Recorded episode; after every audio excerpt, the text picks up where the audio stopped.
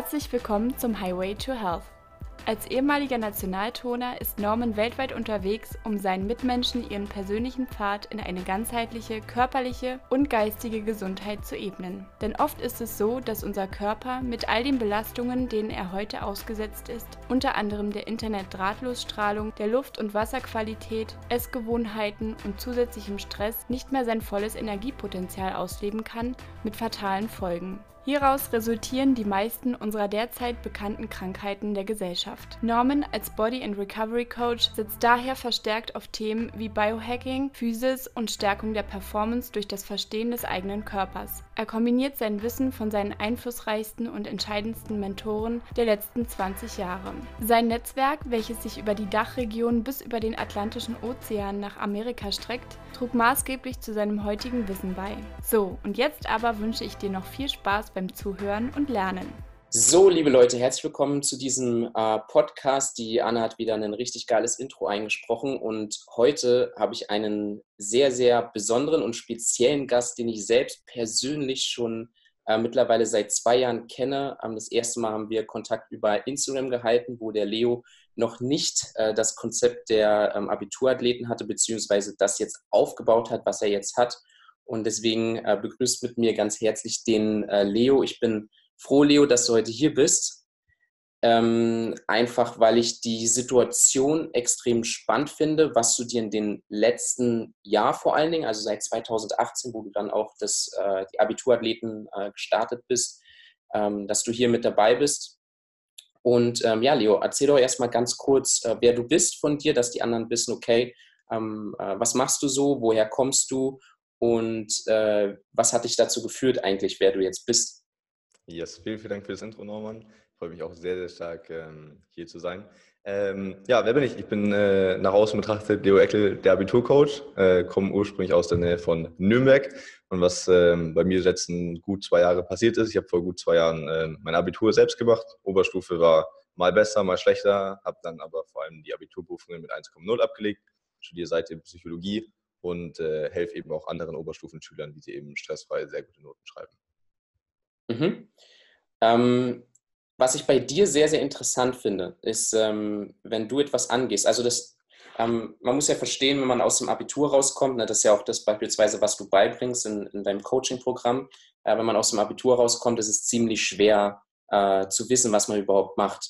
Und du bist ja im psychologischen Thema erstmal eingestiegen, und hast dich dann erst fokussiert, den Schülern dabei zu helfen, besser zu werden in der Schule, ne? Weil du ja auch gesehen hast, okay, ich weiß selbst, wie das damals funktioniert hat. Ich konnte mich besser selbst reflektieren aus der psychologischen Sicht und hast dann herausgefunden, wie du auch anderen Menschen helfen konntest. Ja, genau. Also ich habe im Prinzip für mich war nach meinem eigenen Abitur 2017 eigentlich nur klar, ich will Coach werden. Nur wusste ich nicht genau, in welche Richtung. Habe dann auf YouTube viel auf Englisch über den Sinn des Lebens geredet. Ja. Und war damals für mich persönlich sehr cool, aber es hat natürlich keine Aufrufe gegeben, weil es halt irgendwie keine konkrete Problemlösung war. Und dann habe ich irgendwann von einem sehr guten Kumpel von mir, Raphael, sei an der Stelle gegrüßt, irgendwann einen Anruf bekommen im Sinne von: Leo, was du machst, echt geil, aber du löst kein konkretes Problem. Mhm. Dann habe ich zum ersten Mal in meinem Leben das Wort Positionierung gehört. Und habe dann sehr schnell erkannt, dass ich vielleicht nicht einem 35-Jährigen erklären kann, wie er sein Kind erziehen soll, aber sehr, sehr, sehr, sehr gut mich einfach in Oberstufenschüler reinversetzen kann und da eben auch für mich selbst, ohne dass es mir so sehr bewusst war damals, eigentlich ein extrem effizientes System entwickelt habe, was seitdem eben auch sehr viele andere Schüler verwenden können, dass sie eben stressfrei sehr gute Noten schreiben können. Mhm. Was war so der Initialzünder, bis auf Raphael, den du jetzt gerade genannt hast, was war so der Initialzünder dafür, dass du gesagt hast, okay, komm, wir packen das jetzt an, ich strukturiere das jetzt komplett neu um mit YouTube und Co. und schreibe Abiturathleten drauf und will jetzt voll durchstarten da? Das war wirklich nur Raphael, also wirklich, ohne ihn wäre das nicht crazy passiert. Grundsätzlich der Startpunkt für alles, würde ich sagen, war noch viel früher. Ich glaube, ich war irgendwann, als ich so 14 oder 15 war, ich weiß es nicht mehr, du weißt ja auch, ich habe 10 Jahre lang Triathlon gemacht und irgendwann bin ich mal irgendwo langgelaufen, stand auf so einem Hügel und da konnte man so über unsere Heimatstadt so leicht drüber schauen. Ich meine, war jetzt kein Ausblick aus New York oder hier bei uns über den Medienhafen so, aber trotzdem, es waren ein paar Häuser, ja, und die Sterne, so was insbesondere für jemanden, der jetzt nicht unbedingt aus der Großstadt kommt, damals schon auch sehr, sehr cool war. Und dann habe ich für mich irgendwie beschlossen, ich weiß nicht, was ich machen will, aber ich weiß, dass ich es machen will. Mhm. Und ich habe einfach nur in mir gespürt, so irgendwas muss ja noch mehr sein. Ich habe damals einfach, mein Leben bestand eigentlich aus Zocken, Schule, Freunde und Triathlon-Training. Mhm. Was mir halt Spaß gemacht hat, ich dachte mir, irgendwie, muss ja irgendwie mehr geben. Ja? Und dann habe ich so dumm und simpel, wie es klingt, aber ich habe einfach eingegeben, wie werde ich erfolgreich? Bei Google. Mhm. Und bin dann auf Videos von Tai Lopez beispielsweise gekommen. Und wie man mit 16 halt so ist, wenn du irgendeinen Typen siehst, der dann mit einem Lambo und ein paar Frauen durch die Gegend fährt, denkst du dir, geil. Und dann habe ich mich ein bisschen erkundigt, so, was machen die Leute, sind alle Unternehmer. Dann war für den 16-jährigen Leo irgendwie klar, er will auch Unternehmer werden. Mhm. Hat dann auch eben in der Oberstufe in einem Startup mitgearbeitet.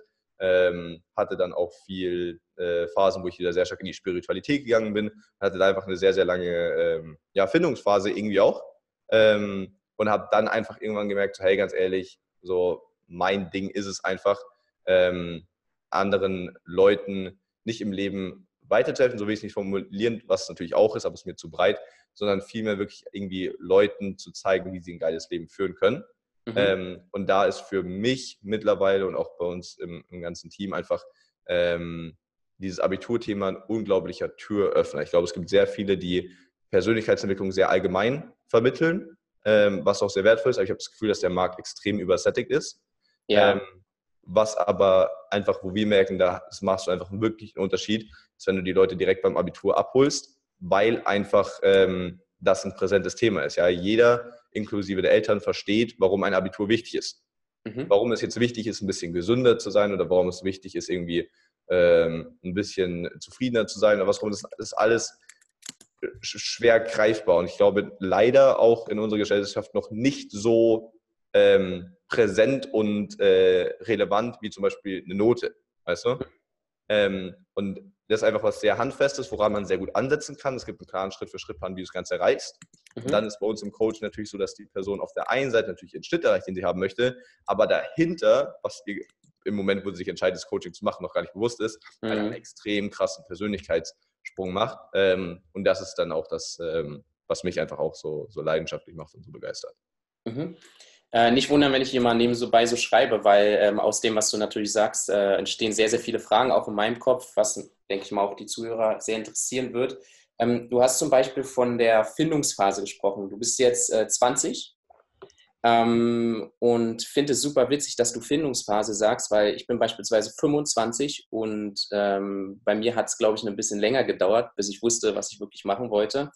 Und das finde ich zum Beispiel bei dir super interessant. Also wenn du dir etwas vornimmst, dann setzt du es einfach direkt um. Es ist wirklich, wirklich heftig. Man kennt diese Work-Attitude nicht mal von richtig großen Influencern. Ja? Also wirklich Work-Attitude und es wäre mal sehr interessant, hinter deine Gedanken sozusagen zu blicken und zu schauen, okay, was macht Leo anders als andere, dass er so strikt vorgehen kann? Beispielsweise habe ich mal ein Video von dir gesehen, wo du einen Pickel auf der Stirn hast, darüber gesprochen hast, dass du trotzdem das Video machst oder wie zum Beispiel deinen Social-Media-Auftritt dann einfach mal 2 Monate liegen lassen hast. Ja, und gesagt hast, ey, ich cutte das jetzt mal, damit ich überhaupt weiß, wer ich auch bin, ja. Ja, also ich denke, was da sehr wichtig zu verstehen ist, ist ja so das klassische Instagram-Social-Media-Thema. Man sieht natürlich die Dinge nach außen, ja. Das bedeutet, wenn man sieht von mir ja nur die Dinge, wenn ich sie umsetze. Wenn ich mal was nicht umsetze, kriegt davon keiner was mit. Ja. Aber trotzdem habe ich natürlich recht, dass ich, glaube ich, da eine sehr, sehr große Stärke habe. Aber auch das war für mich eine Entwicklung. Wobei ich auch sagen muss, zum Beispiel den YouTube-Kanal zu machen, war eigentlich schon ein heftiger Step, weil ich meine, ich war einfach in der 12. Klasse. Und es gibt eigentlich wenige Dinge, die bescheuerter sind, als in der 12. Klasse einen YouTube-Kanal. Ja. Zumindest wenn du daran Interesse hast, dass doch irgendjemand normal mit dir redet. Ja, ja, genau. Da können deine Videos so cool oder uncool oder sonst was sein, das spielt eigentlich keine Rolle. Aber ich glaube, was bei mir ein großer Unterschied ist, ist so eine Riesenportion positiv naives Selbstvertrauen. Mhm. Also ich glaube, ich habe viele Dinge in meinem Leben in den letzten 2, 3, 4 Jahren gemacht, wo man von außen betrachtet sagen würde, jo, willst du da nicht nochmal kurz drüber nachdenken oder willst du nicht nochmal abwägen? Und all die Sachen habe ich einfach nie gemacht. Mhm. Bei nichts. So, sei es meine ehemalige Freundin, sei es, dass ich nach, wann war das denn? Ich glaube, Anfang 2018 binnen 24 Stunden entschieden habe, dass ich einfach für einen Monat mit nach Bali fliege.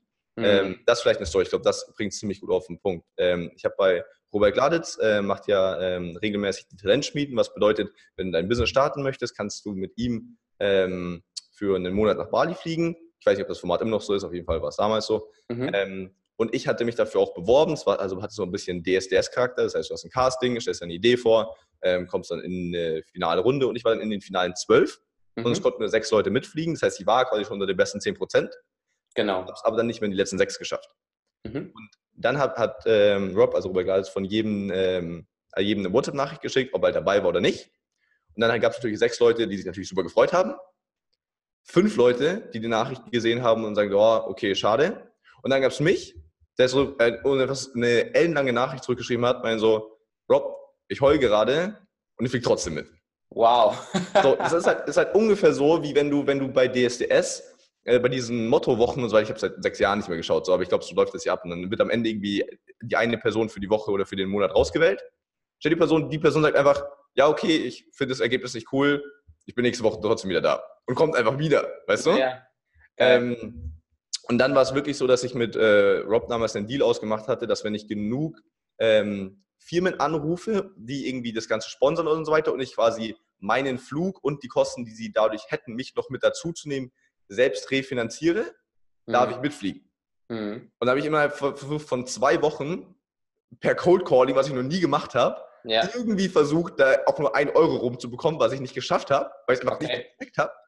Und dann bin ich so zu Rob hingegangen und meinte so, yo, 2 Wochen sind vorbei, so in 2 Tagen würde der Flug gehen, ich habe keinen Cent, aber ich will trotzdem mit.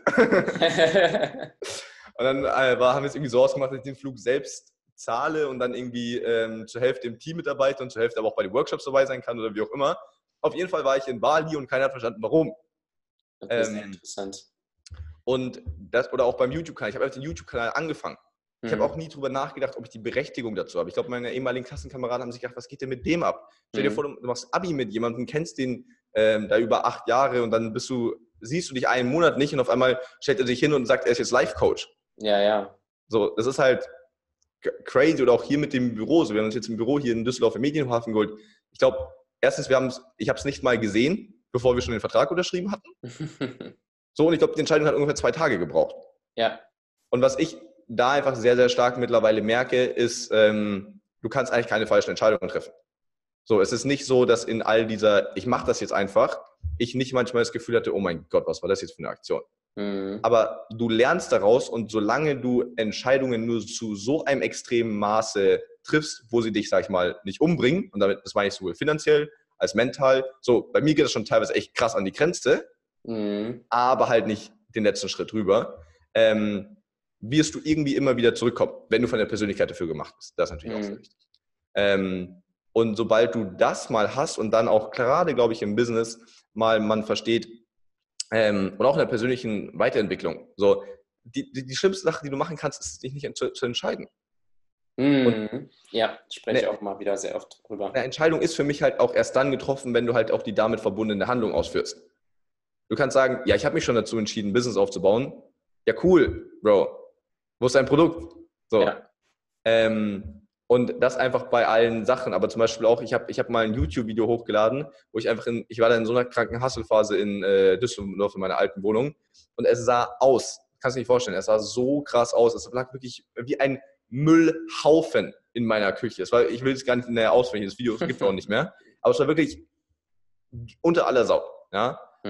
Nur ich war so krass in meinem Modus und war so krass in diesem Ding von Authentizität, dass ich stolz mit der Kamera drauf gefilmt habe, wie ich quasi aus einem Topf noch gegessen habe, der seit 4 Tagen nicht abgewaschen wurde.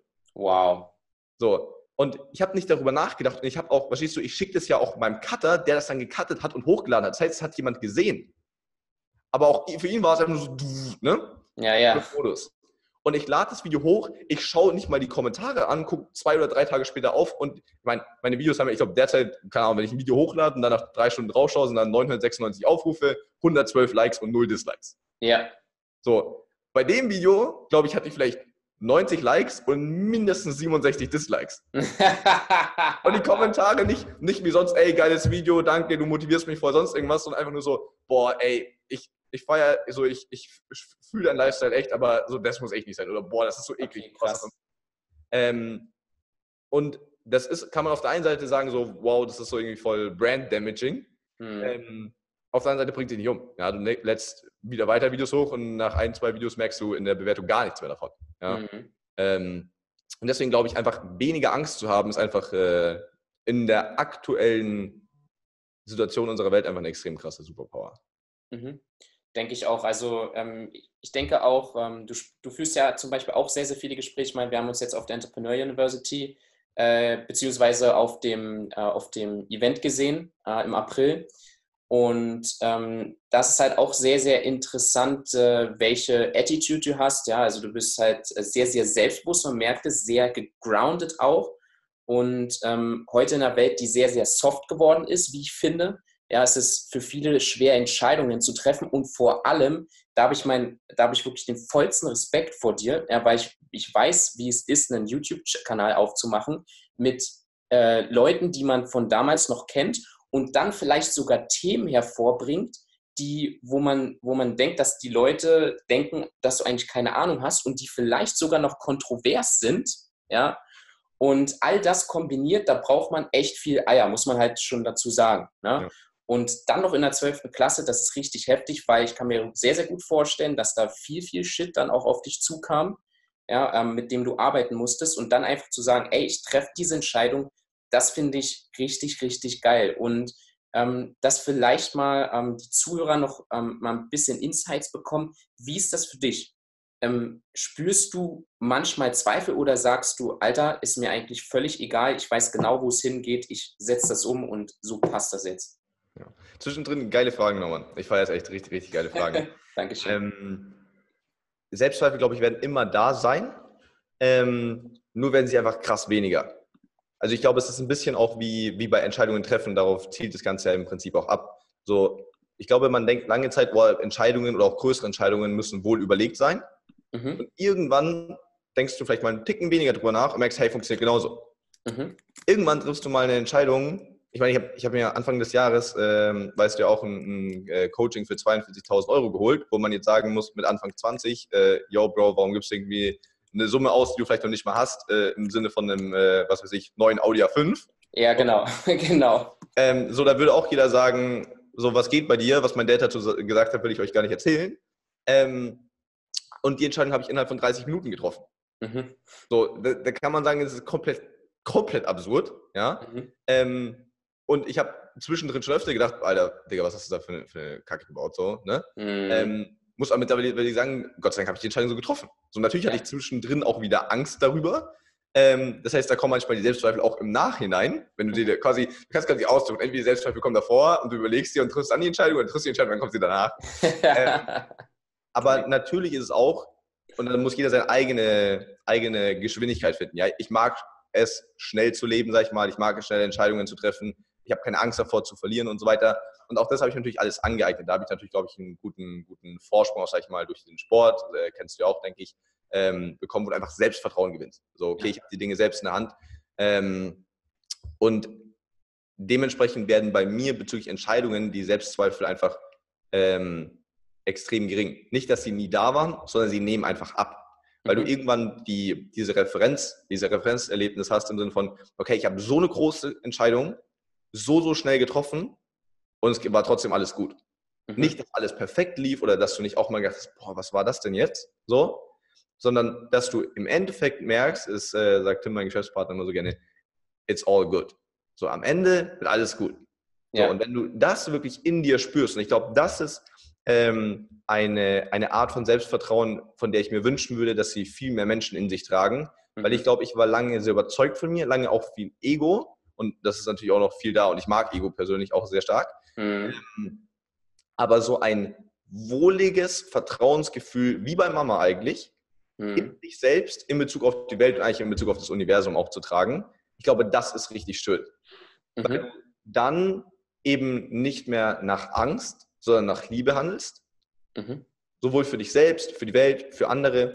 Und du dann auch komfortabel damit bist, wenn die Dinge mal, wenn auch eine Entscheidung, weißt du, man sagt immer, schnelle Entscheidung treffen, das klingt immer so cool. Aber manchmal bedeutet eine schnelle Entscheidung zu treffen ja auch einfach, was weiß ich, vielleicht auch mal einen Mitarbeiter wieder rauszuschmeißen. Ja. Das bedeutet mal, eine Beziehung zu beenden. Das bedeutet mal, einfach auch einer Person klar zu kommunizieren, hey, das finde ich in Ordnung, das finde ich nicht. Das ist ja nicht immer nur positiv. Auch bei dem YouTube-Kanal. Nur wenn man irgendwann spürt, hey, wenn ich einfach nur mich von meiner Intuition führen lasse, darauf vertraue und dann diesen Weg auch gehe, dass es dann wirklich auch extrem schön funktioniert.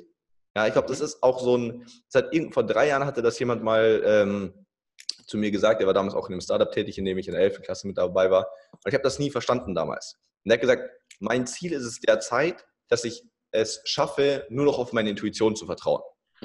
Und ich war damals noch so in meinem rationalen Denken, dachte mir so, wie dumm kann man sein? So, ne, dein Gefühl betrügt dich doch manchmal voll und da. Und mittlerweile muss ich sagen, obwohl eigentlich Business ja eine super rationale Sache ist, ich rechne mir Dinge nicht mehr aus. So auch Mitarbeiterkosten oder whatever. Sondern ich spüre einfach nur, bin ich und das Business gerade ready, diesen Schritt zu gehen. Und das finde ich auch zum Beispiel super spannend. Ich habe mal, wann war das denn? Von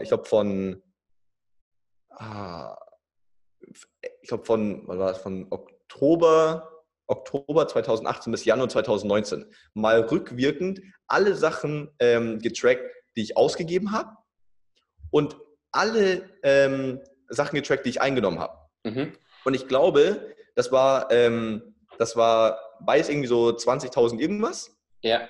Und das Krasse ist, obwohl es in diesem Bereich war einfach der Betrag an Einnahmen und Ausgaben, obwohl ich es nie getrackt habe oder nie auf irgendwas geachtet habe, war um 8,50 € die Differenz. Wow. Wo du dir denken musst, so kann ja kein Zufall sein. Ja. Und da, glaube ich, ist einfach so krass, dass man intuitiv sowieso schon spürt, was gerade richtig ist. Ja. Und dass es sich irgendwie immer ausbalanciert. Ja. Und wenn man da mal die Erfahrung damit gemacht hat, eben auch in Bezug auf den Selbstzweifel, dann werden die einfach weniger. Du hast vielleicht, gerade wenn die Entscheidungen noch größer werden oder du neue Schritte gehst, wirst du immer so ein gewisses Gefühl von Unwissenheit, vielleicht auch mal Unwohlsein und so weiter haben. Aber wenn du auch das ist ja schön, es entwickelt sich ja immer weiter. Wenn du auch mal erlebt hast, eine Entscheidung zu treffen, die größer ist als du gerade selbst, trotzdem getroffen hast, du dich unwohl dabei gefühlt hast und am Ende trotzdem wieder alles gut war, wirst du ja wenn du dann auf das Level kommst und dann eine nochmal größere Entscheidung triffst, kennst du ja dieses Unwohlgefühl sein schon von darunter und weißt, hey, das ist alles cool, das ist vollkommen normal, ich kann die Entscheidung trotzdem treffen, nur auf einem höheren Level und es geht wieder weiter. Und wenn du das dann merkst, dann lachst du irgendwann über diese ganze Thematik, weil du merkst, yo, solange ich keine Entscheidung treffe, die mich halt wirklich mental, finanziell, gesundheitlich, wie auch immer, komplett ruinieren kann, ist alles cool. So. Und da ist aber auch wichtig, glaube ich, in Bezug auf Intuition, dass man wirklich sich auch Zeit gibt, diese zu entwickeln. Weil ich glaube, man hat am Anfang, kennen wir beide auch zum Beispiel, sei es Thema Business, sei es Thema Beziehungen, sei es Thema Gesundheit, was ja auch ein ganz großer Aspekt bei dir ist. Ich glaube, man hat am Anfang viele Vorstellungen, die einfach nicht wahr sind. Ja. Und man braucht ein gewisses Erfahrungslevel, um auch, glaube ich, in gewissen Bereichen ehrlich seiner Intuition folgen zu können, weil das Gefühl, was man am Anfang, glaube ich, oft hat, ist oft einfach wirklich nicht richtig. Zum Beispiel, ich weiß nicht, kennst du Magnus Carlsen, den derzeit besten Schachspieler der Welt?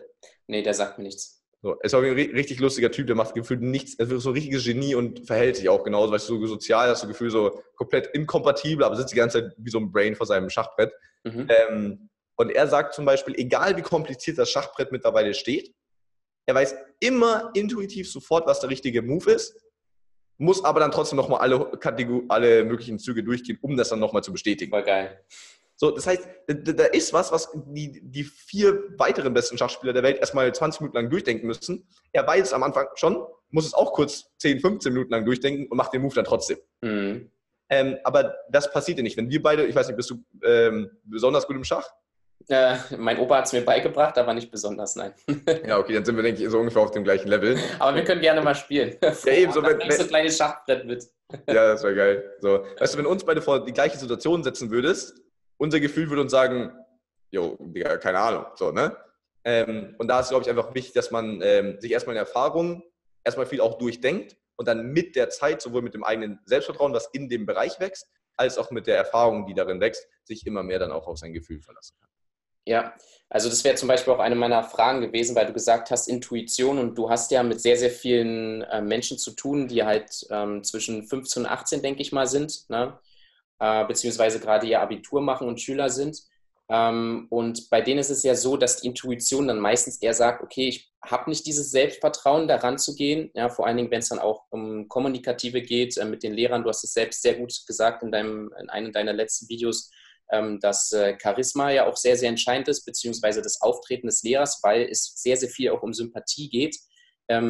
Was sind so, vor allen Dingen, wenn es um das Gefühl geht, ja, also ich kenne das selbst, egal in welchem Bereich das ist, das hast du auch so schön beschrieben, du fühlst das dann auch richtig für dich, ja, wenn diese Entscheidung extrem wichtig ist, beziehungsweise wenn es so richtig brennt. Das ist anders, als wenn man das irgendwie motivationsmäßig aus einem Video hört, als wenn man das wirklich für sich spürt und fühlt. Ne? Und da kann das Motiv eigentlich, ist eigentlich völlig egal, solange man das richtig spürt. Und ich kenne es beispielsweise, dass wenn du eher keine Entscheidung triffst, ja, und an dem Punkt bleibst, wo du bist und dich auf eine völlig falsche Sache fokussierst, dann, dass das eigentlich eher den Bach runtergeht, als wenn du eine Entscheidung triffst, die für den jetzigen Moment eher schmerzhaft ist, aber dann längerfristig, wenn du wirklich dran bleibst und diesen Ethic hast, diesen Work Ethic, beziehungsweise den Fokus auch hältst, dass du dort auch hinkommst. Wie ist es für dich, wenn du jetzt in den Coachings bist, die du ja auch in den Gruppen gibst oder 1:1 beispielsweise, oder wenn du da auf Reise bist, ja, wie in Kroatien oder so, was ich mega spannend finde, wo du dann auch die ersten Projekte gestartet bist. Wie gibst du den Leuten intuitiv, also dass du sagst, okay, sie haben intuitiv dann dieses Selbstvertrauen, um zum Beispiel auch Sympathiepunkte in der Schule auszuspielen? Du meinst, wie ich das vermittle? Genau, wie du das vermittelst, ja. Ganz wichtige Sache, und ich kann das wirklich nur jeder Person, auch die Coach, Berater, Motivation Speaker, was auch immer ist, ganz, ganz stark mitgeben. Und zwar habe ich irgendwann komplett aufgehört, mit irgendwelchen externen Modellen zu arbeiten. Also ich habe nie, ich finde auch so lustig, weil ich bekomme so oft die Frage, woher weißt du denn all diese Dinge, die du in deinem Coaching vermittelst? Und so viele Menschen denken auch, dass ich, keine Ahnung, auf irgendeine Webseite gehe. Vielleicht machen das, also ich wäre auf diese Gedanken auch nie gekommen. So, aber eigentlich ist es auch voll offensichtlich, dass man es so machen kann. So im Sinne von, ich lese mir einfach 3 Bücher durch, 6 Blogartikel und 20 YouTube-Videos, schaue mir an, was gibt es für Lernstrategien und packe die dann in mein Coaching. So, ich glaube, so passiert das ja voll oft. Nur, ich habe das irgendwie nie so gemacht, ich weiß nicht warum, obwohl es eigentlich voll offensichtlich ist. Sondern was ich immer gemacht habe, das mache ich auch im Coaching. Ich habe auch keine Antworten vorbereitet oder parat und so weiter, sondern ich, so bescheuert das klingt, aber ich fühle mich in die Person rein. Und gebe dann intuitiv die Antwort, von der ich spüre, dass sie in meiner Situation am meisten geholfen hat. Finde ich auch richtig geil. So, weißt du, weil auch dafür brauchst du natürlich einen gewissen Erfahrungsschatz. So, wenn jemand jetzt 30 Jahre nicht mehr in der Schule war, kann er das in Bezug auf Oberstufenschüler nicht machen. Nur ich spüre mittlerweile so stark, und dazu muss man, glaube ich, auch erstmal, und das mache ich, glaube ich, sehr gut, die Dinge, über die man da spricht, auch extrem stark praktizieren. So. Ich habe, glaube ich, in den letzten 4 Jahren wahrscheinlich 6 bis 8 Erfolgsbücher gelesen. Ja. Wo ja viele sind im Sinne von, ich lese da 200 oder 1 pro Tag oder 1 in der Woche oder 2 pro Woche oder 3 im Monat oder wie auch immer. Ja. Ich persönlich habe immer YouTube-Videos angeschaut. Also was bei anderen Erfolgsbüchern waren bei mir YouTube-Videos. Weil ich glaube, dass YouTube extrem stark unterschätzt wird. Oft auch gerade von der älteren Generation als so ein, oh ja, da kann ja jeder alles erzählen. So. Ja. Ja, da kann jeder alles erzählen und du brauchst kein Zertifikat dafür, aber wenn jemand was richtig Gutes sagt und es richtig gut funktioniert, was willst du mit dem Zertifikat? Es ist so geil, sehr gut formuliert. So, und da gibt es einfach ein paar Kanäle, wo ich sagen muss, krass, habe ich richtig viel davon gelernt, und das Schöne ist, finde ich, wenn du eine Person siehst und sie auch hörst und nicht nur etwas liest, dann spürst du irgendwas zwischen den Zeilen nochmal viel mehr. Ja. Du spürst viel mehr den Vibe, den Spirit dahinter. Und da habe ich das Gefühl, habe ich einfach mittlerweile extrem viel aufgenommen. Natürlich gibt es auch Dinge wie Lernstrategien, die wichtig sind und so weiter. Aber das merke ich auch bei unserem Coaching. So, wir haben einen 7-Schritte-Plan. Das ist wie eine IKEA-Anleitung. Was die IKEA-Leitung für den Schrank ist, ist bei uns einfach das Coaching oder der Schritt-für-Schritt-Plan für sehr gute Noten in der Oberstufe. Und der funktioniert halt einfach. Ja? Die einzige Sache, die Leute dann davon abhalten kann, dass sie damit erfolgreich werden, sind halt irgendwelche mentalen Barrieren. Mhm. Und ich glaube, natürlich gibt es auch im NLP und was weiß ich alles 100.000 Methoden, wie du Glaubenssätze aufbrichst, reprogrammierst und so weiter. Aber ich glaube, solange man das nur theoretisch durchgeht und du selbst nicht in dem Prozess des Teilnehmers involviert bist, fühlt der nichts. Ja, der kann sich seine Fragen beantworten und so weiter, aber es ist irgendwie so, ich muss jetzt auf ein Ergebnis kommen. Mhm. Und für mich mittlerweile, also für mich ist es faszinierend, weil ich mittlerweile das Gefühl habe, egal welcher Teilnehmer bei uns ins Coaching kommt, innerhalb des ersten Coachings, das dauert dann manchmal irgendwas zwischen 2 und 20 Minuten, hat er immer seinen ersten krassen, tiefen Durchbruch, weil ich einfach mittlerweile ein extrem starkes Gefühl dafür entwickelt habe, wo liegt bei dem gerade irgendwie die mentale Blockade. Mhm. Und nur dadurch, dass du das Bewusstsein der Person darauf lenkst, bricht die ja automatisch schon auf. Mhm. Und dann ist eigentlich das, was wir im Coaching machen, eigentlich nur ein 7-Schritte-Plan, der einfach bewährt ist und funktioniert, den vermitteln und dann alles wegnehmen, was den Teilnehmer davon abhalten kann, den Plan umzusetzen. Mhm. Und dadurch hast du eigentlich so eine No-Brain-Komplettlösung. Und deswegen ist es bei mir sehr vieles, also klar, die ganzen Sachen, der Schritt-für-Schritt-Plan steht und der ist natürlich auch erstmal theoretisch, ja, aber dann, gerade wenn es um die Umsetzung geht, ist ja eigentlich nur die Frage, was hält die Person davon ab? Mhm. Und das dann zu lösen, und das passiert meiner Meinung nach sehr viel, oder zumindest bei mir sehr viel über Intuition. Mhm. Finde ich übrigens sehr, sehr geil, dass du das sagst, auch die Mentalität. Ich finde vor allen Dingen in der heutigen Zeit sehr, sehr abschreckend dadurch, dass ja auch dieses ganze Marketing betrieben wird, ne? Über Facebook, Instagram und Co. Und alle erzählen dir dasselbe mit denen, dass du innerhalb von 30 Tagen 10.000 Euro machst, jetzt mal übertrieben. Na, und dann immer dieselben Ansprachen auch und so weiter. Und das geht halt dann einem auch schon auf den Keks, muss man halt auch sagen, ne? Und dadurch sind viele sensibilisiert, was so solche Themen betrifft. Und ich glaube, dass wir uns sehr, sehr stark auch von diesen extrem starken Schematas entfernen und immer mehr wieder zu uns führen und eher auf uns selbst, auf unsere Intuition eben hören und schauen, okay, was braucht der Mensch denn wirklich? Weil, so wie du es auch so schön gesagt hast, du hast dann halt bei YouTube jemanden, man muss sich dann natürlich die richtigen Informationen raussuchen, und du hast dann bei YouTube jemanden, den du echt cool findest, und der Nächste findet den nicht so cool, ja, wären zwar wichtige Informationen gewesen, findet den aber nicht so cool, findet aber einen anderen, der es auf eine andere Art und Weise dann eben beschreibt, ne? Zum Beispiel vor 2 Jahren fand ich Gary Vee echt hart zuzuhören, und heute finde ich es richtig, richtig geil, also seit 2-3 Monaten oder so, und lebe wirklich nach diesen Standards, ja, bei ihm. Es ist super, super interessant, und ich weiß halt, du feierst ihn auch, ne? Du folgst ihm auf jeden Fall auch. Und so findet man dann halt auch seine Mentoren, ne, was halt über YouTube und Co. ziemlich, ziemlich schnell geht. Und dann muss man halt auch schauen, okay, was passt für einen dann. Gibt es denn so eine Sache, wo du sagst, okay, die bereust du jetzt in den 2 Jahren, die du auf dem Weg gemacht hast? Oder würdest du sagen, okay, den Prozess, den ich jetzt durchlebt habe, der ist echt geil für mich gewesen. So. Also ist genau richtig, wie es war. Ich bereue grundsätzlich nichts. Ob der Weg geil war, würden... Also das Ding ist, ich glaube, viele würden von außen halt die schönen und klassisch geilen Momente als geil bewerten. Ja. Ich persönlich habe mittlerweile aber auch schon seit 2-3 Jahren für mich einfach erkannt, dass wenn du die ganze Zeit nur versuchst, geile Momente zu haben oder glücklich zu sein, so, erstens, ich hatte als ich in der 11. Klasse war und bei diesem Startup mitgearbeitet habe, nehme ich euch kurz mit zurück. Ja. Ich fand das so heftig geil, dass ich wirklich mal 2 Wochen am Stück hatte, in denen ich durchgehend glücklich war. Ich meine nicht 2 schöne Wochen, die cool waren oder die auch mega geil waren oder wie wenn du auf einer Reise bist, sondern wirklich 2 Wochen, also lass mich kurz rechnen, eine Woche 168 Stunden, macht dann irgendwie 336, ja, ich hoffe, das ist richtig gerechnet. So 336 Stunden, ist es richtig? Schon, oder? Ja.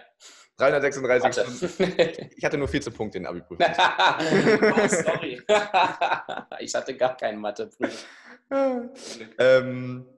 Aber quasi 336 Stunden am Stück, wo ich wirklich durchgehend dieses nach oben kommende Glücksgefühl hatte. Ja, wirklich so ein bisschen Paradise. Wirklich, ich bin morgens aufgewacht, als ich die Augen aufgemacht habe, hatte ich das Gefühl.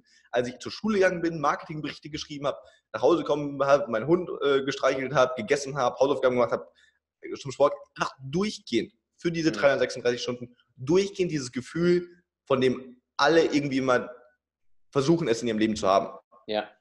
Und nach diesen 2 Wochen habe ich mir gedacht, es klingt jetzt richtig dumm, aber ich habe keinen Bock mehr, glücklich zu sein. Weil es war so konstant, dieses extrem positive Gefühl, dass ich auf einmal unglücklich war, dass ich nicht unglücklich war. Interessant. Und als es damals passiert ist, habe ich noch gar nicht gecheckt, was es eigentlich für ein Ausmaß an Erfahrung war. Mhm. Aber dann nach 1, 2 Jahren reflektieren darüber, habe ich auf einmal gecheckt, krass, du kannst, Jim Carrey hat es so geil gesagt, Emotionen sind im Prinzip wie so das Wetter. Und wenn du das so betrachtest, ist es so geil, weil es ist ich meine, gerade merken wir das ja. Ich glaube, heute ist ja wieder ein bisschen kühlerer Tag. Ich weiß nicht, wie es bei dir ist. Ja, bei uns ist es sehr heiß wieder. Aber bei uns war es zum Beispiel die letzten Tage extrem warm. Ja. Ja. Und wir waren hier im Büro und alle sagen, die meisten, wenn du sie fragst, sagen natürlich, hey, Sommer ist das Beste. Ja. Aber dann, wenn es Ticken zu warm wird oder der Sommer ein bisschen zu lange dauert, boah, jetzt habe ich auch wieder Bock auf Winter. Ja. Mhm. Und genauso sehe ich das mittlerweile mit meinen Emotionen. Natürlich ist es für mich schöner, glücklich zu sein und erfüllt zu sein, als es nicht zu sein. Aber gleichzeitig genieße ich auch extrem schlimme oder tiefe Phasen. Und die hatte ich auch. Weißt du, man sagt, nach außen sieht man immer nur das Schöne, aber ich hatte 2 Monate in den letzten 3 Jahren, wo ich wirklich 2 Monate komplett gar nichts gemacht habe und dann nicht da irgendwie mein Leben genossen habe, sondern wirklich richtig tief, auch wieder bewusst, aber richtig tief in mich selbst reingegangen bin. Mhm. Richtig dark wurde. Weißt du, richtig dark. Dafür bekommt auch irgendwo niemand was mit. So, ich teile es mal in einem Podcast oder an einer Stelle, wo es passt. Aber es wurde richtig dark. Und das sind so Sachen, wo meine Eltern sich Sorgen um mich gemacht haben. Wirklich all solche Themen, wo ich mir mit mir selbst nicht mehr sicher gefühlt habe. Ja? Nur auf weirdeste Art und Weise mag ich sogar das. Mhm. Weil ich mir irgendwann gedacht habe, ich will in meinem Leben nicht glücklich sein, sondern ich will das Leben einfach voll erleben. Und dazu gehört halt auch der Regen dazu. Mhm. Oder ich auch, meine Freundin und ich, oder meine ehemalige Freundin und ich haben uns vor einem guten Monat getrennt. Und wo man auch sagen würde, das ist immer voll schmerzhaft und so weiter. Und es war unendlich schmerzhaft, aber auf eine komische Art und Weise genieße ich das sogar oder bin mindestens dankbar dafür. Gibt es dir so einen gewissen Drive? Es gibt mir ein Gefühl von, erstens, dass alles in Ordnung ist. Ja, ich glaube, gerade dann, wenn du versuchst, immer glücklich zu sein und das darin endet, dass du irgendwie versuchst, dass Traurigkeit oder Enttäuschung oder was auch, oder Angst nicht mehr da sein dürfen, ja, in dem Moment rennst du die ganze Zeit weg. Und du bist vielleicht glücklich, aber glücklich nach außen und tief in dir ist auch diese Angst zu haben, Angst, mal enttäuscht zu werden, Angst und so weiter. Wenn du aber 100% cool damit bist, in die schlimmsten Emotionen, die du erleben kannst, reinzugehen, nicht mit Absicht, weil da wäre ich auch fast reingedriftet, nicht mit Absicht immer noch weiter drin zu bleiben und dir nicht wieder zu erlauben, glücklich zu sein. Ja, ja. Aber wenn sie da sind, nicht davor wegzulaufen, das ist auch eine Entscheidung. Weißt du, es gibt die einen Entscheidungen, die du, wie wir vorhin besprochen haben, proaktiv triffst und dann gibt es Situationen, die kommen auf dich zu. Und dann hast nicht du dich entschieden, in der Situation zu sein, sondern die Situation kommt einfach und du musst dich dann entscheiden, wie du damit umgehst. Genau. Und du kannst halt dann immer weglaufen oder dich der Sache stellen. Und wenn du da dich immer wieder in den schlimmsten Situationen der Sache vollstellst, nicht wegrennst und du auf einmal merkst, wow, auch in diesen Momenten ist alles cool. Vielleicht fühlt es sich emotional total schlimm an, aber trotzdem ist irgendwie alles in Ordnung, auch vor allem danach ist wieder alles in Ordnung und ich komme auch, da finde ich halt Meditation auch einfach so krass. Wenn du irgendwann mal merkst, hey, zum Beispiel, ich war ja 10 Tage auf einem Meditation Retreat, so du sitzt da an Tag 6 und dein Rücken stirbt dir gefühlt weg, du hast überhaupt gar keinen Bock mehr und alles in deinem Körper schreit gerade nach, was ist das hier für eine Scheiße, bitte steh sofort auf, lauf hier raus und so weiter. Ja, ja. Einfach nur entspannt sitzen bleibst. Mhm. Das ist dann, erstens ist es dann, wenn du glücklich bist, bist du wirklich echt glücklich. Und es ist kein, oh, ich bin jetzt glücklich, weil dann kann ich mich glücklich fühlen, das ist dann besser, als wenn es mir schlecht gehen würde. Sondern, das heißt, ich würde auch sagen, nicht, dass es mir ein bestimmtes Gefühl gibt, sondern es erlaubt mir, den Fluss des Lebens vollkommen zuzulassen. Mhm. Und das finde ich was Wunderschönes, weil es ist für mich ein bisschen wie Wasser. Verstehst du, du hast nicht so eine Vorstellung von, mein Leben sollte so und so sein, ich sollte jeden Tag motiviert sein oder ich sollte jeden Tag glücklich, erfüllt, sonst was sein. Sondern egal was ist, du akzeptierst einfach und gehst damit. Mhm. Bedeutet nicht, dass du passiv wirst, sondern du lebst trotzdem aktiv dein Leben, aber du hast ja trotzdem nicht alle Dinge in letzter Instanz in der Hand und von manchen Dingen dachtest du, wenn du sie aktiv machst, führt es zu einem besseren, was auch immer es sein soll, aber zu einem besseren Ergebnis. Mhm. Und dann ist es doch nicht so gekommen. Und da dann eben wirklich auch zu sagen, hey, ich bleibe da jetzt drin oder ich gehe da jetzt durch, sorgt dann natürlich auch dafür, dass du einfach auch noch mal auf einem ganz anderen Level unabhängig bist. Mhm. Es wird so oft über finanzielle oder geografische Unabhängigkeit gesprochen. Und das ist alles cool, super cool und wertvoll. Nur sei mal emotional unabhängig. Mhm. Nicht emotional unerreichbar im Sinne von, dass du jeden rausschiebst und irgendwie voll kalt bist, sondern emotional unabhängig, dass du perfectly fine damit bist, zu jedem Zeitpunkt, wie bei der geografischen Unabhängigkeit, zu jedem Zeitpunkt in jedem emotionalen Zustand sein zu können und es ist in Ordnung für dich. Mhm. Das ist crazy, weil dann, und das verknüpft auch gerade so stark wieder mit den Selbstzweifeln, was soll dir denn dann passieren? Solange du physisch nicht stirbst, und da musst du ja auch eh um keine Sachen mehr Sorgen machen, aber solange du physisch nicht stirbst, kann das Schlimmste in der Welt passieren. Und wenn du dann für dich weißt, nicht weil du es dir einbildest, sagst, ja, Leo hat es gesagt und deswegen ist es bei mir auch so, sondern wenn du es wirklich mal für dich gefühlt hast, wovor sollst du denn noch Angst haben? Mhm. Du hast keine Angst mehr, dass irgendeine Person dich verlässt, du hast keine Angst mehr, dass dein Business broke geht, du hast keine Angst mehr, dass irgendjemand dich verarscht oder whatever. Mhm. Ja? Und das bringt dann einfach ein richtig, richtig krasses Level an,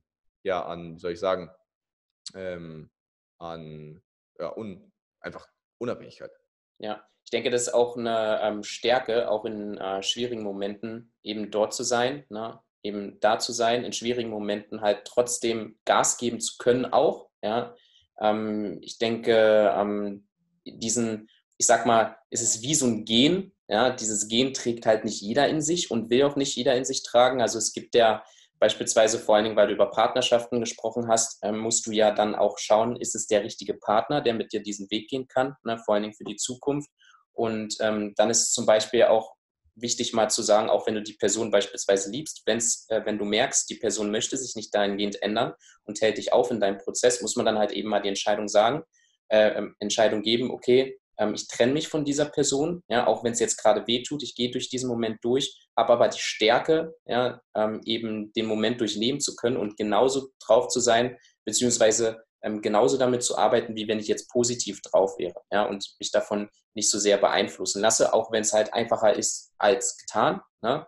Aber es ist halt ziemlich, ziemlich wichtig, finde ich, und deswegen fand ich auch gut, dass du es nochmal angesprochen hast, auch mit deiner Freundin, weil ich denke, viele, vor allen Dingen junge Leute, auch bei dir in dem Coaching, die strugglen ja auch damit. Ja, das ist ja nicht nur du, sondern da bekommst du ja sicherlich auch sehr, sehr viele Fragen. Ja, in Bezug darauf. Also ist jetzt natürlich nicht so primäres Thema. Bei uns geht es natürlich um Noten. Aber was mir einfach auch im Coaching sehr wichtig ist, dass es eben nicht nur um die Noten geht, sondern für mich sind die Noten einfach das Fundament. Und alles, was die Person darum belastet, sprechen wir natürlich auch an, weil du kannst halt auch nicht trennen. Ja, du kannst halt nicht sagen, keine Ahnung, wie du dich fühlst, ist unabhängig von deinen Noten. Das ist ja Schwachsinn. Wenn du dich besser fühlst, wirst du mehr Spaß auf die Schule haben, wirst mehr lernen, wirst bessere Noten schreiben. Richtig. Was würdest du persönlich von dir sagen jetzt in Bezug auf deinen Werdegang in der Schule und die Noten heute? Was gibt es da so für Unterschiede, die dir aufgefallen sind? Oder die dir auffallen? Naja, also ich sag mal so, ich habe damals, als ich in der Mittelstufe war, sage ich immer, ich war ein relativ normaler Schüler. Also ich war jetzt weder so der krasse Streber, der die ganze Zeit 1-0 geschrieben hat, noch war ich irgendwie so dieser typische Schulversager. Also ich war wirklich relativ normal. Also wenn ich wollte, habe ich schon auch gute Noten geschrieben. Wenn ich halt gelernt habe, ich meine, sind wir ehrlich, Unterstufe, Mittelstufe ist nicht so anspruchsvoll. Naja. Habe aber auch mal eine 4 und eine 5 in Mathe heimgebracht. So. Mhm. Und dann ging es bei mir in die Oberstufe und habe dann beschlossen, so hey, wenn ich, so, es zählt einfach für die Zukunft, so die 2 Jahre, so will ich Gas geben. Ich hatte dann damals diesen, warum auch immer, mir diese Ideen in den Kopf gesetzt, dass ich in Harvard studieren wollte. Mhm. Und dann war für mich eben klar, okay, ich muss halt 1-0 machen und dann irgendwie noch im Triathlon richtig krass sein, weil nach Harvard kommst du nicht mal mit 1-0, sondern du brauchst irgendwie auch irgendwie noch eine andere krasse Sache in deinem Leben. So, ja. So bei dir, das, wenn ich auf deinem Level geturnt hätte, so wäre das zum Beispiel nice gewesen. Meine dritten Erfolge hätten da niemals gereicht. Ja, und bin dann da rein, hat dann, glaube ich, erstmal in der ersten Sozialkunde-Klausur 3 Punkte bekommen. Und dann war für mich irgendwie so klar, so, yo, irgendwie funktioniert es so nicht. Hatte dann auch nicht mehr so viel Lust auf die Schule, habe dann eben auch in dem Startup mitgearbeitet, habe dann auch zwischenzeitlich überlegt gehabt, ob ich nicht die Schule gar nicht mehr fertig mache, weil ich auch gewissermaßen so in diesem Denken war von, erstens hatte ich einen Bock mehr auf die Schule, war irgendwie frustriert und war auch voll in diesem, boah, als Unternehmer brauchst du eh keinen Abschluss. Mhm. Und dann hat mein Dad aber Gott sei Dank sehr gute Überzeugungsarbeit geleistet, dass ich dann gesagt habe, okay, als ich an den 12. kam, okay, es sind jetzt bloß noch 9 Monate, die mache ich auf jeden Fall noch fertig. Und dann war für mich klar, wenn ich sie fertig mache, dann mache ich sie auch richtig fertig. Mhm. Und habe dann eben Step by Step ja einfach für mich ein System entwickelt, was halt funktioniert. Ja, auch viel Trial and Error. Und dann ging es in der 12. Klasse schon gut bergauf. Mhm. Und dann, als ich quasi nach den 4 Halbjahren, also sowohl 11. und 12. zusammengenommen habe, aber noch vor den Abiturprüfungen, lag mein Schnitt, glaube ich, bei 2,1, wenn du nichts gestrichen hast. Und habe dann aber eben halt, das ist halt das Spannende, ne? Wenn du halt einmal, so da kannst du halt super viel Energie reinstecken, aber wenn du halt nicht die richtigen Strategien hast, das ist einfach immer ineffizient. So. Mhm. Und dann hatte ich halt die richtigen Strategien, habe die dann mit meiner Motivation eben auch verknüpft und habe dann halt 1,0 in den Abiturprüfungen geschrieben. Mhm. Und da gab es schon krasse Sprünge. Also zum Beispiel auch, Deutsch ist ja so ein Fach, wo irgendwie so durch die deutsche Bildungskultur so der Mythos geistert im Sinne von, in Deutsch kannst du dich nicht verbessern. Mhm. Und in Deutsch geht irgendwie gefühlt 95% aller Schüler mit so einer Einstellung von, ja, ich hocke mich halt da 4 Stunden rein, schreibe was und die Note ist eh so irgendwie so gefüllt. Und ich habe halt dann für mich beschlossen, nee, glaube ich nicht. Und ich hatte in der 11. Klasse, glaube ich, 6 und 7 Punkte in den Klausuren in Deutsch und habe dann 15 Punkte im Abi geschrieben. Wow. So, also ich meine, allein nur mal 15 Punkte Deutsch im Abi in Bayern, wow, ist ja krass so. Aber wenn du halt davor nicht der Schüler bist, ich meine, es gab so viele auch in meiner Jahrgangsstufe, die haben konstant 11, 12, 13, 14, eine Person, glaube ich, auch mal 15 Punkte innerhalb der Q-Phase geschrieben, aber keiner von denen hat 15 Punkte im Abi geschrieben. Ja. Und das war für mich halt, glaube ich, auch, und das versuche ich auch das gebe ich auch im Coaching immer so viel weiter, so, wenn du einfach halt mal deinen Kopf auch aufmachst, in der Hinsicht, dass du dich verbessern kannst, ja, ist einfach so ein Riesenunterschied. Und ja, weil du eben auch nach Noten gefragt hast, zum Beispiel in meinem Studium mittlerweile, da ist es jetzt nicht so, was sich viele vorstellen, dass ich da jetzt mit 1,0 die ganze Zeit durchspaziere. Wäre ich wahrscheinlich in der Lage dazu, wenn ich es wollte, aber für mich ist derzeit einfach halt das Coaching einfach sehr präsent und ich mache das, bin in dem Studium ja zum Glück auch nicht darauf angewiesen, irgendwie da irgendeinen besonderen Schnitt zu haben, um dann was machen zu können, sondern ich habe schon das, was ich machen möchte. Und für mich ist das Studium mehr begleitend, sage ich mal. Genau, zum Lernen auch, ne? Ja. Zu dem, was dich auf die Zukunft auch vorbereitet. Ja. Das ist auch ein gutes Stichwort dafür, was vielleicht in deinem Coaching, weiß natürlich nicht, auch besprochen wird. Bereitest du die Leute nach dem Abi, wenn sie das durchhaben, auf die Welt danach vor? Also gibst du da bestimmte Tipps mit oder wie sieht das aus? Das spielt eher einen kleineren Teil bei uns im Coaching ein. Aber natürlich kommt die Frage ab und zu auf, jetzt derzeit nicht, aber gerade wenn wir die Coaching-Teilnehmer, die wir so gegen Ende des Schuljahres betreuen, da ist natürlich oft so, gerade wenn die ein Abi haben, was mache ich danach? Manchmal ist es sogar so, dass Leute bei uns, wenn die quasi noch Zeit übrig haben im Coaching, nach ihren Abi-Prüfen, nachdem alle geschrieben haben, trotzdem noch im Coaching sind. Mhm. Einfach um da auch in Bezug auf die Zukunft ein paar Fragen zu stellen. Deswegen ja, wird thematisiert, aber eher in geringerem Umfang. Okay, cool. Übrigens wollte ich noch sagen, ein 6- oder 7 Punkte-Durchschnitt in Bayern ist in Berlin 12 Punkte, wollte ich nur mal gesagt haben. Also 15 Punkte sind dann in Berlin 25 wahrscheinlich, ja, wenn es die Zahl nicht gibt. Also sehr, sehr interessant auf jeden Fall. Jetzt zu einem meiner Lieblingsthemen natürlich auch, das Thema Gesundheit. Ich weiß ja, du arbeitest unglaublich viel, du bist viel unterwegs. Wie handelst du das für dich? Da bin ich mal super interessiert auch, wie du die Gesundheit angehst und was du gemerkt hast beispielsweise, was dir hilft und was dir eher kontraproduktiv wirkt. Ja, ich bin grundsätzlich jemand, der extrem stark optimiert, offensichtlicherweise. Und hatte da auch immer wieder so das Gefühl, ich muss es auch in Bezug auf meine Gesundheit machen. Ja. Im Sinne von, ich muss meine Nährstoffe tracken, ich muss alles Mögliche machen. Habe jetzt aber mittlerweile beschlossen, ganz ehrlich, es wird nicht mehr lange dauern, bis ich mir einfach einen Personal Trainer holen kann. Und der weiß das alles und dann soll er sich mit den ganzen Makros, Mikros, sonst irgendwas auseinandersetzen. Ja. Und ich habe für mich dann irgendwann beschlossen, ich glaube, Gesundheit ist ein ganz großes 80-20-Thema. So, es gibt halt einfach ein paar wenige Dinge, auf die man achten sollte, mit denen man sehr gut fährt. Mhm. Und dann kann man sein ganzes Leben noch zusätzlich damit verbringen, jegliche einzelne Mini-Sache zu verstehen. Und da bist du offensichtlicherweise auch viel Experte. Da ist es auch Schwachsinn, was ich sage. Aber ich hoffe, du kriegst einen guten Personal-Trainer. Ich hoffe es. Ich hoffe es wirklich für dich. Muss mich dann beraten. Ja, genau. Richtig. Können wir gerne machen. Für mich ist es mittlerweile so, dass ich sage, es gibt einfach ein paar wenige wichtige Punkte, auf die ich achten möchte. Die eine Sache, die ich lange leider überhaupt nicht beachtet habe, wofür du mir wahrscheinlich auch gleich eine Schelle geben würdest, ist einfach mein Rücken. Ja, wenn man einfach viel sitzt, ist ja auch, glaube ich, ein ganz, ganz großes Thema bei dir, ist es einfach super wichtig, dass du irgendwas für deinen Rücken machst. Mhm. So, und dafür musst du auch keinen Personal Trainer oder sonst irgendwas studiert haben, sondern wenn du viel sitzt, wirst du es früher oder später mitbekommen. Mhm. Und dann war für mich klar, okay, irgendwas muss ich halt verändern, habe angefangen irgendwie auch, anstatt zu sitzen, einen Stehschreibtisch zu machen, so, hat halt alles nichts gebracht, weil sagen halt, glaube ich, die Position einfach statisch ist. Ah. Und das, ohne jetzt ein Video von dir gesehen zu haben, ja. Aber stimmt. Aber ich habe halt gemerkt, so, es ist halt, geht halt einfach irgendwie nicht klar so. Und was ich jetzt mittlerweile mache, ist einfach nicht unbedingt jeden Morgen, aber an den meisten Morgens, hat morgen einen Plural? Ich weiß nicht. Morgende ist, glaube ich. Abitur-Experte. An den meisten Morgende mache ich einfach so eine 5 bis 10 Minuten Mobility-Routine für den Rücken, wo ich merke, macht einen riesen Unterschied.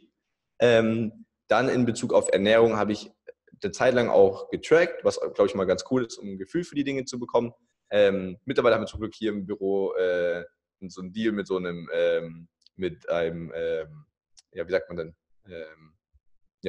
Pizzalieferanten, sage ich jetzt mal plakativ, also kein normaler Pizzalieferant, der hat irgendwie 3 Jahre lang Hugo Boss beliefert, also richtig cooler Typ, so war ich dann so, voll der Craft, so macht er seine Nudeln und richtig cool. Und das heißt, da ist sowieso das Essen auch schon outgesourced, sage ich mal. Mhm. Mit ihm stimmen wir dem ab, dass halt möglichst gesund sein soll und so weiter, deswegen passt das da eh schon. Morgens Meal preppen wir immer fürs Frühstück, halt diesen Klassiker, den ich einfach super gerne esse, halt Haferflocken, Joghurt, Obst, Chiasamen und so weiter. Mhm. Und dann, wenn du dann, glaube ich, noch auf ausreichend Schlaf achtest, glaube ich auch gerade bei all denen, die mal Gas geben wollen, sehr gefährlich, irgendwie zu denken, boah, ich schlafe einfach 2 Stunden weniger und dann spare ich mir Zeit. Mhm. Und ich glaube, manche Leute brauchen ja scheinbar wirklich nur 5 oder 6 Stunden. Ja. Ich weiß für mich, ich brauche 8 Stunden, wenn ich unter 7,5 komme. Ich spüre es einfach. So, ich spüre es einfach und dann habe ich auch kein Interesse daran, irgendwo Zeit zu sparen, wenn ich mich dafür auch nur einen Ticken schlechter den Tag über fühle, weil lieber schlafe ich eine halbe Stunde länger und fühle mich dann in jedem Moment des Tages gut, anstatt dass ich irgendwie, keine Ahnung, das Gefühl habe, ich fühle mich irgendwie nicht so gut. Mhm. Yes. Und genau. Und dann, was denke ich noch wichtig ist und extrem unterschätzt, ist einfach so ein bisschen lockere Bewegung und Sonne. Ja. Weil gerade wenn du halt viel rumsitzt und in deinem Bildschirm guckst, ich glaube, es ist unterschätzt, wie wichtig Sonne für uns ist. Ja. Und da einfach mal entweder, zum Beispiel, ich wollte eigentlich wieder ins Fitnessstudio gehen, habe aber dann beschlossen, will ich nicht, weil ich bin wieder nur drin. Mhm. Mittlerweile laufe ich entweder draußen oder mache irgendwo draußen einfach einen High-Intensity-Workout. Mhm, und das sind, glaube ich, so die Hauptsachen, viel trinken auch, gerade wenn es warm ist. Mhm. Und das sind so die wenigen Sachen, auf die ich mich konzentriere, wo ich das Gefühl habe, wenn ich die einfach so mache, dann bin ich eben auch in einem State, in dem ich mich gut und wohl fühle. Mhm. Ja, sehr interessant auf jeden Fall. Ich habe beispielsweise heute 4 Stunden geschlafen. Die letzten 3 Tage, ich glaube, irgendwie so 13, 14 Stunden Schlaf gehabt. Für mich ist es fast zur Routine geworden. Ja, das ist so meine Routine, dadurch, dass wir auch sehr, sehr viel arbeiten. Aber sehr interessant auf jeden Fall. Ich hoffe, der Pizzalieferant bringt nicht zu viel Pizza. Ja. Wir haben schon gesagt, er bringt uns eigentlich gar keine Pizza mehr. Das ist cool. Halt Nudeln, Fleisch, Salat, solche Sachen. Okay, geil. dass der Körper da auch ein bisschen besser arbeiten kann. Aber auf jeden Fall, klar, es spielt eine große Rolle, wenn du vor dem PC sitzt, dich alle 2, 3, 4 Stunden mal aktiv zu bewegen, ja, für 10 bis 20 Minuten. Dann wirst du halt auch merken, dass du einfach wieder fitter bist. Aber das weißt du ja auch dadurch, dass du sehr, sehr viel auch vor dem PC sitzt und die Leute coachst und so weiter. Wenn man jetzt Interesse hat, also wir haben ja sehr viele junge Zuhörer auch, ne? In meiner Community sind auch unglaublich viele junge Leute, also teilweise auch 14, 15, 16 noch. Wenn man Lust hat, bei dir am Start zu sein, was müsste man dafür machen bei dir? Ganz, ganz wichtig, einfach auf YouTube gehen und Leo Eckl eingeben. LEO_ECKL, wobei nach dem E komme ich eh schon. Und genau, unbedingt auf den YouTube-Kanal gehen, haben wir derzeit über 33.000 Abonnenten. Ja, gibt es extrem viele Videos, also ich glaube über 400 Stück. Da kann man sich eine ganze Wikipedia-Enzyklopädie über das Abitur geben. Wer dann noch ein paar persönliche Einblicke haben möchte, natürlich gerne auf Instagram @leo_eckel oder einfach Leo Eckl eingeben, dann dürfte ich auch kommen. Und wer dann sagt, hey, ich befinde mich gerade in der Oberstufe oder in der 10. Klasse oder mache mein Abi extern oder was auch immer, sehr gerne auch auf unser Coaching bewerben. Ist ja auch das, worüber wir hier an der einen oder anderen Stelle gesprochen haben. Genau. Da einfach auf leoeckl.de gehen oder einfach auf YouTube auf irgendein Video klicken und da ist eben das Coaching in der Beschreibung verlinkt. Das ist halt für diejenigen, die halt sagen, ich will halt direkt den besten Weg haben, stressfrei sehr gut Noten zu schreiben und eben auch so Themen wie Gesundheit und vielleicht auch als kleine Rahmenbedingung eben auch drumherum zu haben, weil worum es bei uns im Coaching eben geht, ist eigentlich, dass du halt die Noten schreibst, die du möchtest, mit einem möglichst guten Gefühl. Und gutes Gefühl beinhaltet vieles, beinhaltet Soziales, bedeutet Selbstwert, bedeutet Druck, Stress, alles, dass man sich da eben in den möglichst guten Zustand auch innerhalb des Prozesses versetzt. Ja, dann bist du der Mentor. Yes. 2 letzte Fragen habe ich noch. Beziehungsweise, was würdest du für dich selbst wünschen in der Zukunft und was würdest du dir für die Menschen wünschen? Ich wünsche mir für mich selbst 2 Dinge. Zum einen, dass ich noch lange lebe und zum anderen, dass ich möglichst echt das nach außen bringe, was in mir ist. Einfach aus dem Grund, weil ich glaube, es gibt... habe ich euch heute auch in einem IGTV von mir Video drüber gesprochen. So, es gibt viele Dinge, von denen wir denken, es wäre besser oder gut oder erfolgreich oder sonst irgendwas, aber ich glaube, das ist alles Schwachsinn. Sondern worauf es drauf ankommt, ist, dass du das, was in dir ist, nach außen bringst. Und für mich ist das halt zum Beispiel ein von außen betrachtet bestimmt auch extremes Leben zu führen. Und ich mag das. Und ich will einfach den ganzen Globus komplett beeinflussen. Ich will einfach extrem stark wachsen. Ich liebe das einfach. Wenn ich eine Sache in meinem Leben machen könnte, wäre es zu wachsen. Und für eine andere Person ist halt vielleicht was anderes. Vielleicht ist es Familie oder es ist einfach auch Entspannung oder Ruhe. Was auch immer es ist, macht einfach mehr davon. Das ist, glaube ich, dann auch gleichzeitig das, was ich mir für die Menschen oder die Menschheit wünschen. Und zwar, dass man sich gerade in dem vielleicht stressigen Alltag heutzutage immer mehr auch Zeit für dich selbst nimmt, sich zurücknimmt und vor allem in dich selbst reinfühlt und dann mehr das macht, wovon man das Gefühl hat, was echt ist. Weil ich glaube, wenn wir ein bisschen, oft wird über die Menschheit, glaube ich, total schlecht geredet. Und ich glaube nicht, dass die Menschheit schlecht ist. Ich meine, wenn man sie sich anschaut, ist sie eigentlich ziemlich genial. Ich meine, wir haben den Rheinturm, also den Fernsehturm in Düsseldorf hier vor unserem Office. So, ich meine, wir machen schon sehr viele extrem coole Sachen. Ich meine, wir fliegen zum Mond, so, und das nicht erst seit gestern. So, ich meine, auch in was für einer Zeit leben wir. Ich meine, wir haben es ja wirklich geschafft, irgendwie hier auf diesem Planeten eigentlich uns auch ein Paradies aufzubauen, wenn wir halt mal raffen würden, dass es ein Paradies ist. Ja. Und nicht immer nur ein Käfig, in dem du dich drin drehst und alles geht immer schneller, schneller, schneller und du kommst irgendwie nicht hinterher. Ich meine, wie krass ist bitte, dass du eigentlich jederzeit, selbst wenn du finanziell noch nicht mal so besonders gut aufgestellt bist, eigentlich jederzeit nach Indien reisen kannst und dann einfach da in ein Kloster gehst oder was auch immer. So, das ist ja einfach mega, mega, mega, mega. Und dementsprechend, ja, einfach halt das zu erkennen und dann vielleicht auch mal den Mut zu haben, eine Entscheidung zu treffen, die halt in deine eigene Richtung geht und nicht zwangsläufig in die Richtung, von der man das Gefühl hat, das sehen irgendwie die anderen so. Ja, weil das ist halt eine Sache, die ich halt zum Beispiel im Kontext mit der Schule halt voll stark merke. Wer sagt denn, dass du ein Abi machen musst? Mhm. So, wer sagt denn, dass du ein Unternehmen aufbauen musst? Nur weil wir zwei hier sitzen, das vielleicht machen und jemand uns vielleicht cool findet. So, ist doch vollkommen egal. So, wenn du ein Junge bist und gerne tanzt, dann tanz doch einfach. So, ich habe auch für mich vor 2 Jahren in der Tanzschule angemeldet. So, ich finde es einfach cool. So, mache ich derzeit aktiv nicht mehr, aber solche Dinge einfach viel mehr zu sich selbst werden. Das ist derzeit so ein Spruch für mich, den ich einfach super, super geil finde.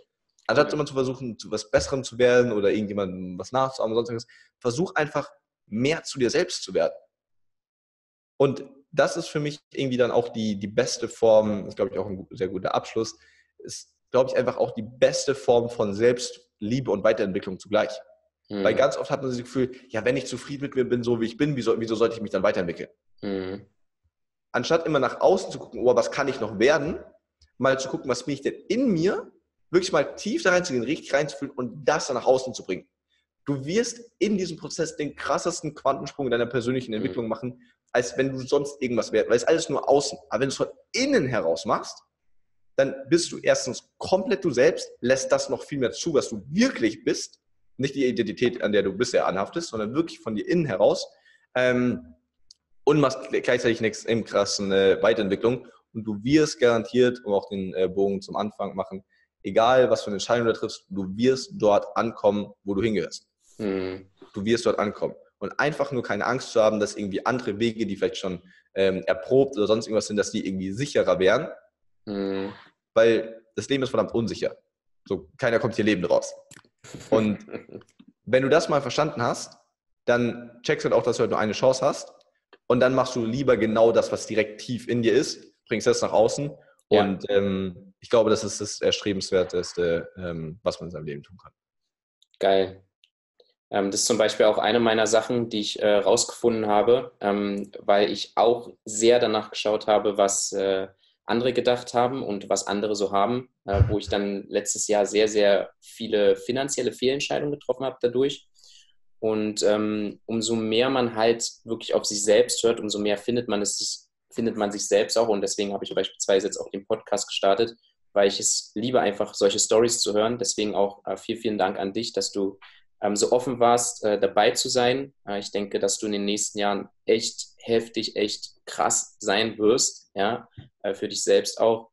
Und deswegen vielen, vielen Dank dafür, dass du dabei warst. Deswegen, also alle Leute, die den Podcast cool fanden, die den Leo cool fanden und sagen vielleicht, ja, sie würden ihn mal besser kennenlernen und gucken, wie so seine Mentalität ist oder sogar sagen, dass sie ja vielleicht ein bisschen Hilfe brauchen beim Abitur. Checkt auf jeden Fall mal YouTube ab, ja, Leo, Leerzeichen Eckl und dann dein Abiturcoach oder auf Instagram @Leo Eckl, Leo_ECKL.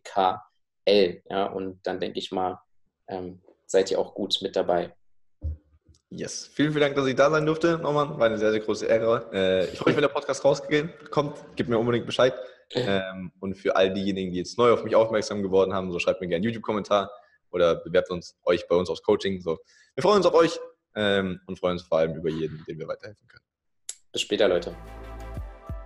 Wow, das war ja mal wieder extrem spannend. Aber ja, das war's schon wieder mit dieser Folge. Ich hoffe, du konntest einiges mitnehmen für deine Gesundheit und setzt vielleicht direkt einige Dinge um. Wenn dir diese Folge gefallen hat, dann teile diesen Podcast gern mit deinen Freunden oder mit Personen, die diese Informationen benötigen könnten. Falls du noch Fragen haben solltest, dann schreibe Norman gern auf Instagram. Sein Account heißt normastics.